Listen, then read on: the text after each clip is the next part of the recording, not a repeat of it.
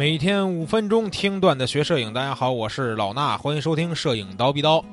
对于新手或者是一些拍摄比较熟练的老手来说啊，拍孩子永远是一个头疼的话题。很多孩子们这个天性啊就是活泼的，他们到处跑，情绪多变，一眨眼就有可能从欢笑变成流泪。如果呢你想保证很高的一个拍摄效率，那我们小编整理的这些内容可能给你带来很多实用的这个小技巧。那第一点我们要注意啊，保持和孩子们相同的视角。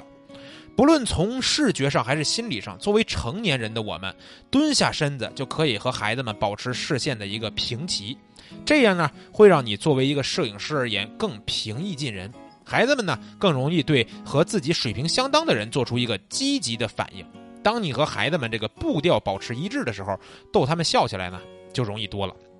另外，你不仅要在身体上和他们平齐，还要在言谈举止上和他们保持统一。很多孩子对于简单的笑话或者是搞怪的一些表情都会做出一些积极的反应，在此呢多准备几个好玩的笑话或者是鬼脸。这时候呢只要确保你的相机随时可以就位，你就不会错过那些完美的笑容。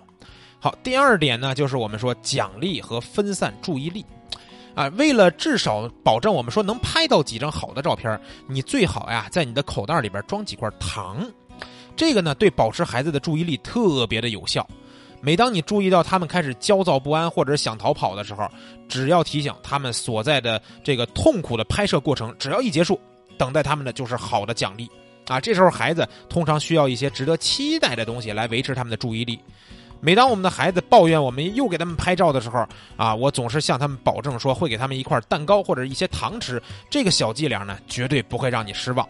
如果你面对的这个孩子年纪特别小，他们还没有说呃获得奖励的一些概念，那就试着去分散他们的注意力。比如说突然叫他们的名字，对吧，小声的吹一吹口哨，甚至是用一些可以发声的玩具，哎，这时候都可以在短时间内吸引小孩的一个注意力，这也是好的方法。第三点呢就是减小压力，不要追求画面的一个效果。有时候啊你想捕捉到的画面有很多，这点我特别能理解。就是除了说我们拍到好看的笑容，你甚至还想拍小孩哭泣，对吧，孩子生气的或者生气的，甚至于发怒的、撒娇的，各种各样的这种情绪。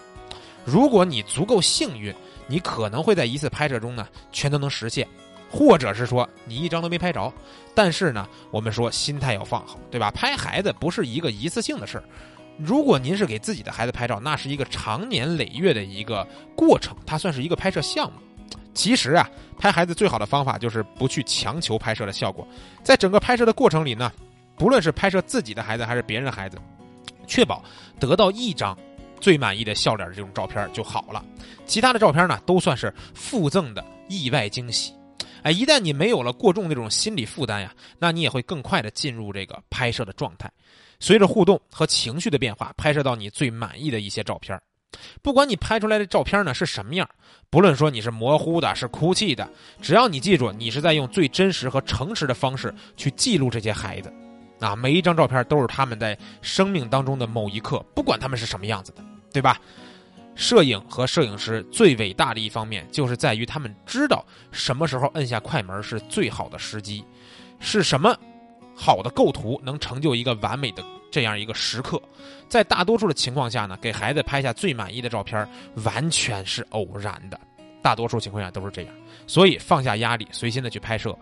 虽然说这篇文章啊没有提到有关于技术的一些因素，很多人可能想听到说，哎，你这期节目是不是又给我们讲，对吧，对焦怎么弄啊，怎么样能把孩子拍清楚了。我跟你说，这一切的前提啊，这些技巧的前提就是在你已经熟练掌握了一定的技术这种情况下。如果你光是学会了这些技巧，但是呢在实际的拍摄过程中你曝光都没法做到正常，对吧，对焦你也对不上，拍出来的照片不是亮了就是暗了，不是虚的就是糊的，那你学再多的这种技巧也没有用。要把先这个基础的一些前期的这种摄影知识先给它消化了，那把基本功练好再学技巧，那是基本功，这是技巧，这是两回事儿啊。呃，之后呢我们刚才说到的三点其实就可以帮你去走出困境，或者说更上一层楼。记住，和孩子们在一起应该是有趣的、愉快的，孩子们是最好的拍摄对象，因为他们精力充沛，个性真诚，拍出精彩的镜头绝非难事儿。